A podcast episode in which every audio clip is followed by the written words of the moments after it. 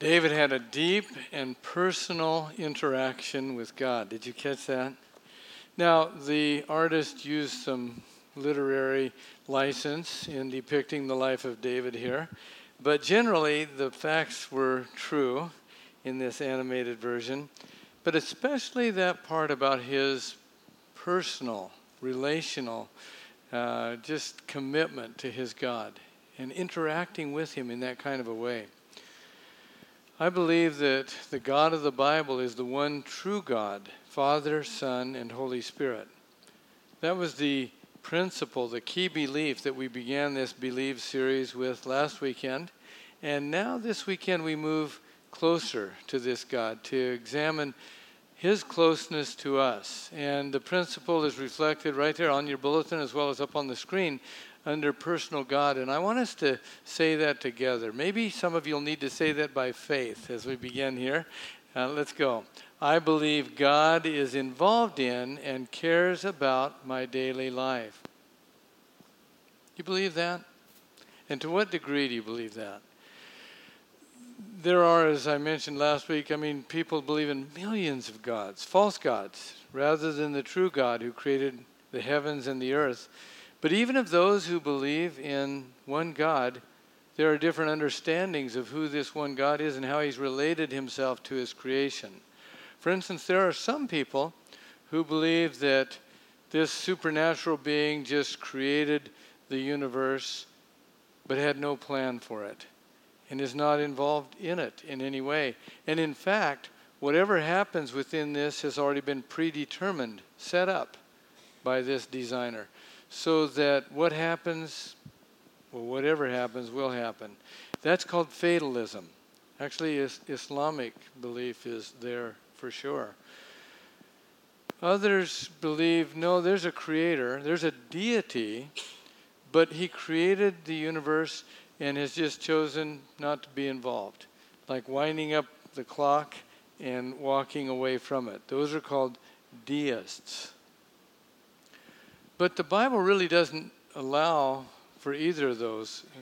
In anything beyond just a just a perusal of it, you realize, oh no, this God, who the Bible declares created the heavens and the earth and all that is in them, has chosen to be involved with His creation personal, relational involvement. And that is what is reflected in our study this week. And as you read this week, as you reflect on the words of Scripture that you read, as you interact with your Ohana groups, my encouragement is for you to give serious consideration to this key belief this week that God is involved and cares about your personal life. I've reflected some principles that I want to share with you that relate to that in your outline in your bulletin this morning. And here's the first God is transcendent majesty beyond our finite comprehension. Transcendent means he's distant, he's beyond his creation. He, he really is. He's, he's just, uh, in fact, he's unknowable unless he chooses to make himself known. We sometimes reduce this great God to somebody that can fit in our minds and our finite capacity to understand him. But oh no, this God that is reflected in our universe and set forth in Scripture is transcendent. I think of David, whom we just heard about in that video. And as a shepherd boy outside of Bethlehem, when he was a teenager. I can just picture him one night on a hillside, the sheep are at rest, and, and he's lying on his back, looking up and reflecting on what he's seen. I don't know how often you do that. It's a little hard to do that in Honolulu. Can't see all that many stars. But I was, uh, Dee and I were in Kula here some years ago, and uh, up, upper upcountry Maui. Stepped out on the lanai at 2 a.m. and it's like, the Milky Way was right above us. And uh, I'm telling you, you've never seen so many stars, and they're shooting stars, and it's just, it's just breathtaking. I think David may have seen that time and again out there, and later he would write this in Psalm 8. O Lord, our Lord, how majestic is your name in all the earth, who have displayed your splendor above the heavens. And David couldn't even begin to see what we can now see through the Hubble telescope and other means like that, the one they're trying to build on the Big Island, maybe, the, the universe is just a lot bigger than we ever could have conceived. That was pictured in a DVD that was shown to the men's breakfast. Pete, you might remember that a couple years ago. Louis Giglio was on a passion tour with Chris Tomlin, and they would worship God, and then Louis Giglio would talk about the greatness of God. I borrowed that DVD from Paul Yee. By the way, you can YouTube it. Louis Giglio, How Great is Our God and look at the whole video. But I, I wanted to borrow some of the things from that, and I want to share them with you just to talk about the greatness of our God for a few moments. For instance, Giglio talks about the Whirlpool Galaxy. We've got a picture of it here. It's called the Darling of Astronomy because it sits perpendicular to our galaxy, the Milky Way galaxy, and you can look right at it there. And this Whirlpool Galaxy is it's big and it's far from us. It's 31 million light years away from us. 31 million light years away from us. Now, how far is that? Well, what's the speed of light? 186,000 miles per second. So, how far would that light travel in a year? 5.88 trillion miles.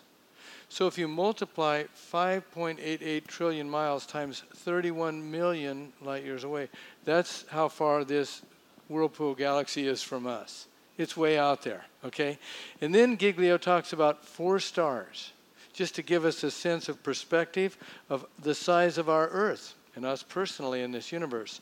And uh, the first star is the one in our own galaxy. There's only one in our galaxy, and it's called what? the sun. Okay? Got a picture of it. It's 10,000 degrees Fahrenheit on its surface. If Earth was any further from the sun, we would freeze. Any closer, uh, we would burn up. Sometimes we felt that way in the last month or two, but we're not that close. It's 93 million miles from Earth. Only takes light eight minutes to reach us from the sun. But I want you to consider the size of the sun in relation to the Earth.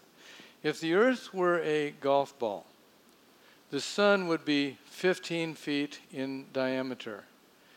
And, and if you were to take the Earth and place it inside of the sun, it could hold 960,000 Earths. That's how big our sun is. That's huge. Isn't that a big star? But not really in comparison, because then we get to another star called Betelgeuse. And Betelgeuse is bigger than the sun by a long shot. It's 427 light years away. It's twice the size, not of the sun, but of the Earth's orbit around the sun. Twice the size of the Earth's orbit around the sun.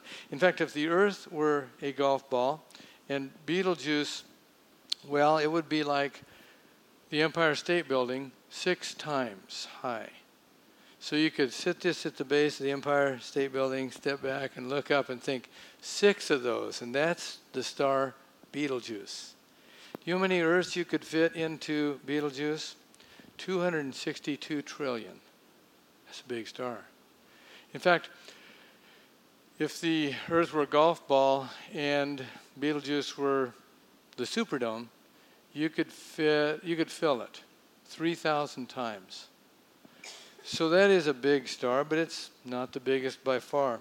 A third star is Mu Cephei. And uh, it's also called Herschel's Garnet. And it's that massive red, it's just a beautiful star, sits out there. If the Earth were a golf ball, the size of that would be the width of two Golden Gate bridges, extended one next to the other. How many Earths would fit into this Mu Cephei? 2.7 quadrillion Earths. How many of you know what a quadrillion is? I didn't until Giglio explained it, put it into perspective, and here's what he said. You know, you know what a million is. We can understand that. Just think of your bank account, okay? so you got a million, and then a billion is a thousand millions, okay? And then a trillion is a thousand billions.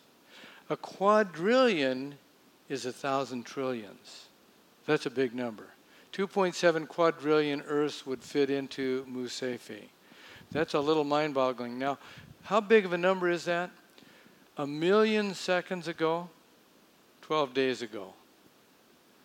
So, how about a billion seconds? Probably thinking, oh man, that's probably last spring. No, actually, that would have been May of 1975. That's a billion seconds ago. How about a trillion seconds ago? You might be thinking 1800s. No, that would have been 29,700 BC. That's a trillion seconds ago. And I think of our national debt. I think, oh my goodness. But anyway, and how about a quadrillion seconds ago? That would be 30,800,000 years ago. So that's a big number, right? So 2.7 quadrillion Earths would fit in Mu Cephei but not the biggest star. There's a much bigger star than that. And that is this one. It's called Canis Majoris. Giglio says, I think that's the Latin name for the big dog star. Okay? And uh, if the Earth were a golf ball, Canis Majoris would be the size of Mount Everest, which towers six miles above the Earth. You could put seven quadrillion Earths inside of Canis Majoris. That's beyond mind boggling. Are you starting to feel a little small? I think David did, even when he looked up at the heavens. And, and then he would go on and he'd, he'd express this in verse 3 of, chap, of this 8th Psalm. When I consider your heavens, the work of your fingers, the moon and the stars, which you have ordained, what is man that you take thought of him, and the Son of Man that you care for him? Really, right? I mean, we're a speck in this vast universe that is yet to be explored. And yet, we're, that's the earth, and then there's us. This God, He'd think of us, He'd care about us. Part of God's infinite greatness is understood by the vastness of what He's created. But part of His infinite greatness is reflected in the fact that He would know about each one of us, know us in detail, and care about every detail of our lives. It's just as great, isn't it? And that's what the Scripture declares. God is transcendent majesty beyond our finite, finite comprehension, yet He's involved Himself in our lives through His immanent presence. Yes, he's transcendent, he's beyond, and he created. He's not the creation, no more than a painter is, a, is her painting. Oh, she's reflected herself in that painting as God has reflected himself in his creation, but he's not only transcendent, he's chosen to become immanent right here with us. And we see that throughout the pages of the Bible from the beginning as he had that relationship with Adam and Eve. We read about that in our reading. And, and, and talked with them and walked with them as a friend. And then down through the pages of Scripture, you see him conversing with Abram and even with Hagar, Sarah's handmaiden, when she was destitute. That's in our reading as well. Here's a God who comes close to her and reaches out to care for her in her sadness and difficulty. I mean, Jacob, that rascal, uh, even though he was a rebel, God just reached out to him personally and uh, redeemed him. Again and again, we see that. Ruth, later on, centuries later, who, who was a foreigner, a widow in desperate straits, God just reached out to her and brought her alongside. And that happened again and again. We think, well, yeah, but those are Bible characters, and God had a special purpose for them. Yes, He did. But I believe He absolutely has a special purpose for every one of us. They were listening, they were responding. And as we respond to Him, guess what? He has a special purpose for each of us, too, for each of our lives. It's no accident. We are where we are the time period in which we're living, God knows about every detail of our lives and wants to use us specifically in that circumstance if we'll listen and respond. Here's the thing in the lives of these heroes of Scripture that we look up to, we see the wonderful things that God accomplished through their lives, but sometimes gloss over the difficulties, the heart, heartaches, and the hardships that they experience. Sometimes it's right there in Scripture. Sometimes it's between the lines, and the years that flow between the lines of Scripture, like, wow, Joseph was in prison that long? He was abandoned by his family for that many years? What was he doing? He was learning to trust God in the darkness when he couldn't see him in the light. And God was fashioning his character and his dependence upon him. Well, that happened through Scripture, through the ages.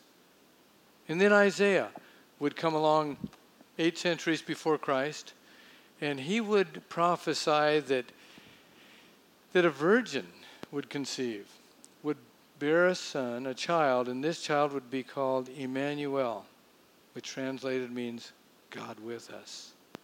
So, though he'd been immanent, though he'd been conversing with his people, now he's going to be with us. And of course, that's what Bethlehem was all about. When Jesus was born to the Virgin Mary, and he grew and he lived and he taught, and he validated his teaching through those miracles that only God could do. And then he lived to die and rose again. And then he entrusted this message to his disciples. And one of them, John the Apostle, would write this In the beginning was the Word, the Word was with God, and the Word was God. And the Word became flesh and dwelt among us. And we beheld his glory Glory is of the only begotten from the Father, full of grace and truth. God had come close in the person of Jesus. He was with us, He walked among us. But even that wasn't close enough because Jesus, after the resurrection, before He ascended to be with the Father again, said to His disciples, He said, It's imperative that I go because unless I go, I can't send the Comforter, the Helper, who will be with you. And of course, that would be the Holy Spirit, right? That would come on the day of Pentecost and would then come into the life of every person who put their faith in the Lord. So that now He's not just with us, He's in us. He directs us, He guides us, He comforts us, empowers and strengthens us. This is as close as God can get to us. And so we can trust Him with our every concern. Do we? Can we? Uh, Dee and I were in an Ohana group the other night. We hope to bounce around to different Believe groups, and we were in Scott and Amy McCormick's group the other night, and they they emphasized that they want to really make prayer an important part of that Believe group, as as I think each of our groups does. And so they said, well, you can just share your prayer requests, and as you know, as much as you feel comfortable sharing, and people did. They really shared. And boy, we prayed, and I thought, these people really believe in this. They, they believe God cares about what they're experiencing. They think that He's going to do something about it. Now, do you think I'm a skeptic? Well, I, I was working on this message, and I'm thinking, that's really what it's all about. Because some people don't believe that at all. They think God really doesn't even know what's happening in my life, or certainly couldn't do anything about it if He did, or I'm not sure He cares. That's the crux of this key belief that He does know and He does care about what's happening in our lives. As I say, not everyone believes that. I've been, I had lunch here several months ago with the husband of a woman who used to come to our church. And a dear lady, loved the Lord, but her husband's an atheist. And, well, no, excuse me, he, he believes in God, but he doesn't believe that God has the same capacity that I do. In fact, we swapped books at lunch that day, and we're going to get together again and talk about them. And he said, This book is, it sums up what I believe, and it's written by Rabbi Harold Kushner, a Jewish rabbi, and it's called When Bad Things Happen to Good People. And I read the book, and Rabbi Kushner is a brilliant man, actually. He has a lot of good things to say. He's seen a lot of tragedy. He had family members that died in the Holocaust. His own three year old son was diagnosed with a disease that would make him age very prematurely. He would die as a teenager, an old man. And uh, so he writes in this book, a lot of things, but one premise that he builds upon is expressed in the title of this chapter. God can God can't do everything, but he can do some important things. And he explains in here that God cares about our suffering, but he's powerless to do anything about it. He just doesn't have the ability to do some things. He says in here, well, he can, in the suffering, draw us closer to him. He can also draw us closer to one another, and he can give us strength to endure the suffering, but he can't do anything about the suffering. But the Bible depicts God in a whole different way, doesn't it? It says, he, as we talked about last week, he's omnipotent. He can do anything he pleases. He can do whatever he wants, this God who flung the universe out there. I mean, of course he can do something about it. The question is, does he, and why doesn't he always do it? Well, that's a good question. That's been the age old theodicy, the question of suffering and evil in our world. The Bible says that we live in a fallen world, and because of sin, our first parents committed, the world is in a, under a curse in a fallen state. That's why we have the calamities and natural disasters we do that cause so much heartache in our world floods and tsunamis and earthquakes. But sin between individuals also causes so many problems in our lives, and, and there's that. And where does all that come from? That comes from free will that God chose to give to his creatures. And that opened the door for the possibility of all kinds of things. Yes, God can just determine the outcome of everything. He can even determine whether or not we would obey Him by programming us to do so. But then there would be no free will. And C.S. Lewis picks up on that. And, and the one who debated Freud in Freud's last session so ably last weekend, C.S. Lewis said this If a thing is free to be good, it is also free to be bad. And free will is what has made evil possible. Why then did God give them free will? Because free will, though it makes evil possible, is also the only thing that makes possible any love or goodness or joy worth having. A world of automata, of creatures that worked like machines, would hardly be worth creating. So, interestingly, God could have said, There's no suffering in this world. Nobody's going to experience that. But in order to do so, he'd have said, There's no free will. And then we would not have any suffering. We wouldn't have any choice. We would have to love God. But he wanted a relationship where we would choose to love him, just like we want our children to choose to love us. And so, free will was introduced, and C.S. Lewis said that made a level playing field of the whole thing, but it allowed for suffering. Then why doesn't God answer all of our prayers? Well, if He did, some have pointed out what a world this would be. Can you imagine if all your prayers had been answered? Boy, this world would be in trouble. We'd all be in jeopardy, I'm sure.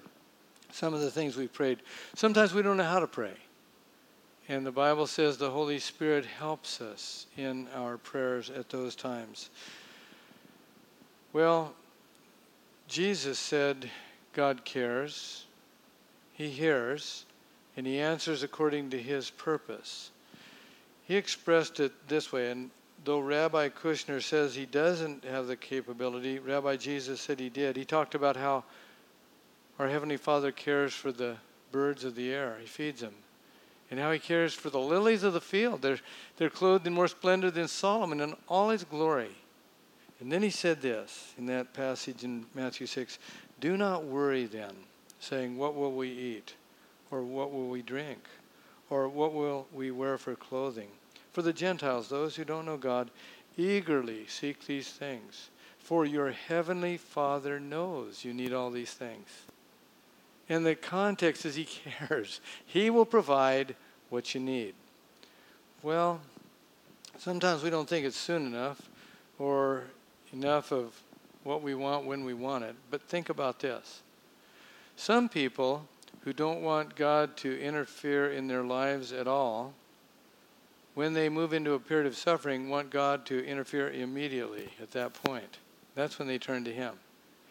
And there are many people who want God not to interfere with their joy and the fun that they're having and resent that He would even want to interfere with their fun. But as soon as difficulties and hardships come, then they're angry at God that He isn't interfering in that. So you can't have it both ways. But God says there is a way. If we trust Him, that He will involve Himself in our lives. And though we don't always see the immediate answers that we hope, we can trust Him. In fact, as it says in your outline, we can trust Him with our every concern because this God of ours is the master chess player, the divine weaver. Now, I've done here kainoa, which you should never do in a sermon. I've mixed metaphors. Okay? I just liked them both. I just had to put them in. He's the master chess player, and he is the divine weaver. I mean, we can move, but our God pursues us so much, he'll countermove to give us yet more opportunities to love and to respond to him.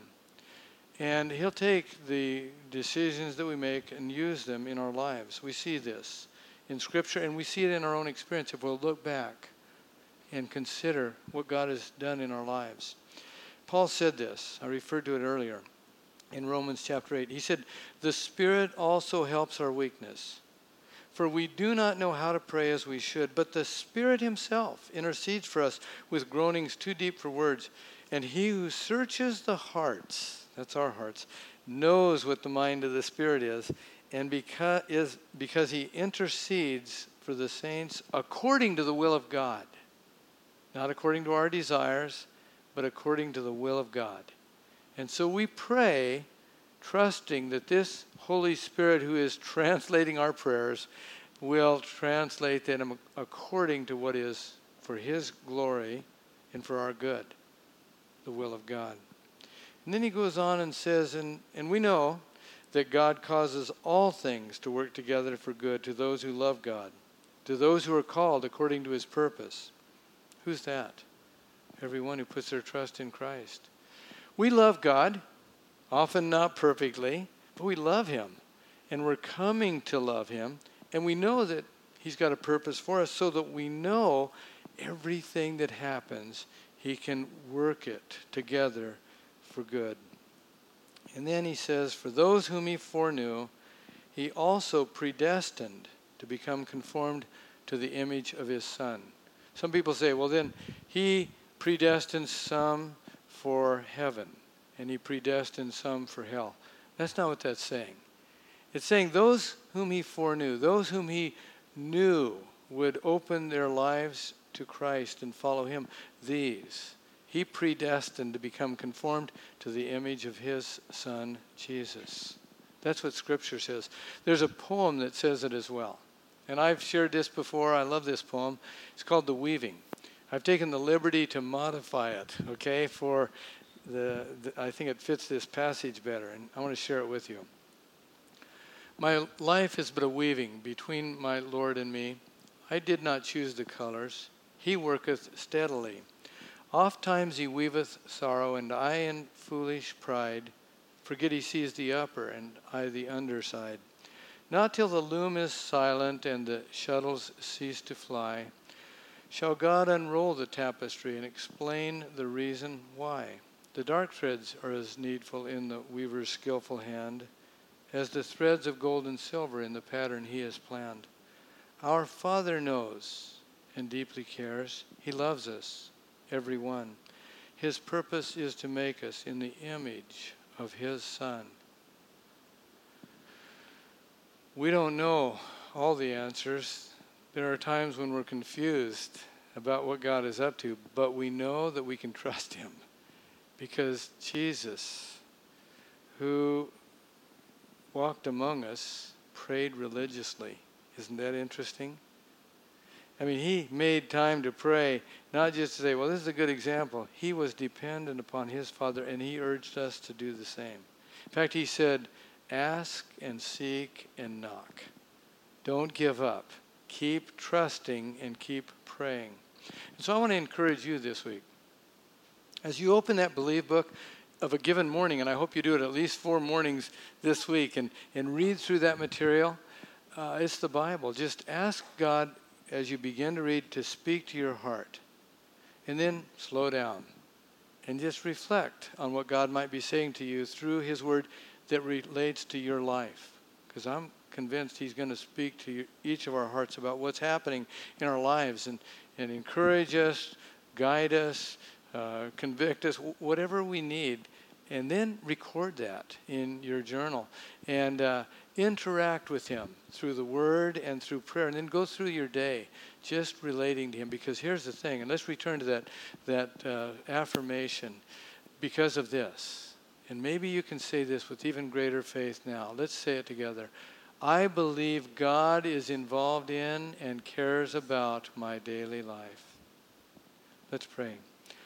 Lord, help us to believe these truths that, amazing as they are, are declared absolutely through the revelation that you've given us the revelation of your word and of your Son Jesus, and now your Holy Spirit.